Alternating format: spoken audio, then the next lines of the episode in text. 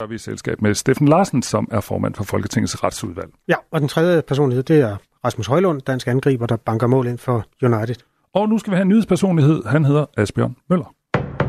Nu er der nyheder på Radio 4. Mulige russiske henrettelser af sårede ukrainske krigsfanger undersøges nu, det oplyser ukrainske myndigheder ifølge nyhedsbyrået Reuters.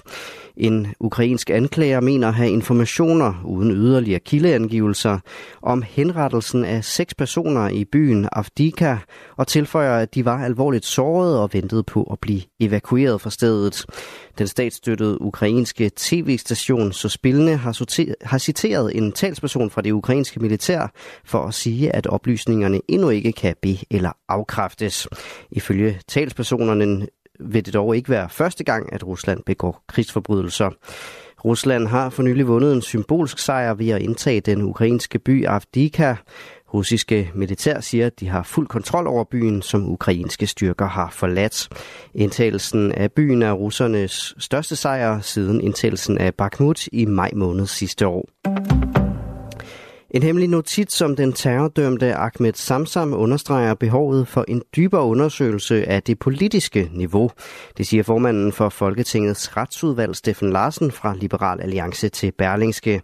Sofie Levering fortæller. Ifølge en ny bog, skrevet af Ahmed Samsam og berlingske journalist Jens Anton Bjørnær, blev notitsen i 2018 sendt fra politiets efterretningstjeneste PET til Justitsministeriet.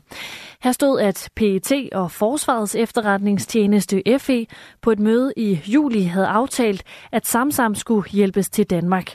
En notits om mødet blev så sendt til Justitsministeriet i august 2018, men i november sendte PET en revideret version af notitsen.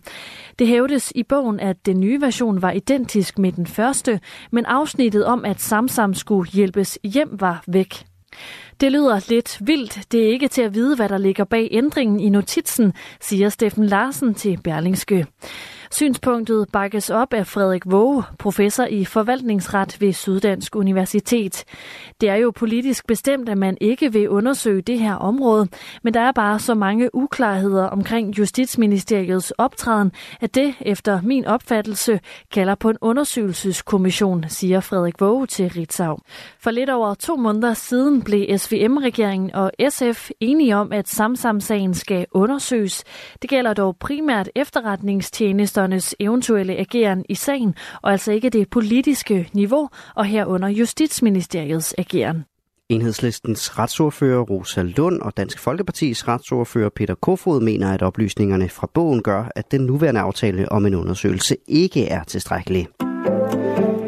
Israel vil iværksætte en landoffensiv mod byen Rafah i Gaza i næste måned, hvis Hamas ikke har befriet de tilbageværende gisler, når den muslimske højtid Ramadan starter. Det siger Benny Gantz, der er en del af det israelske samlingsregering. Verden skal vide, og Hamas' ledere skal vide, at hvis vores gisler ikke er hjemme til ramadan, vil kampene fortsætte alle vegne herunder Rafah-området, siger altså Gans, der er tidligere stabschef i det israelske militær. Ramadanen starter den 10. marts, og Israel har i længere tid troet med at iværksætte en landoffensiv i Gaza, men har ikke tidligere sat dato på angrebet mod byen, hvor størstedelen af de 1,7 millioner fordrevne palæstinenser har søgt tilflugt. Af frygt for massedød har udenlandske regeringer og nødhjælpsorganisationer gentagende gange opfordret Israel til at skåne byen. Gråvejr de fleste steder og perioder med lidt regn, dis eller tåge.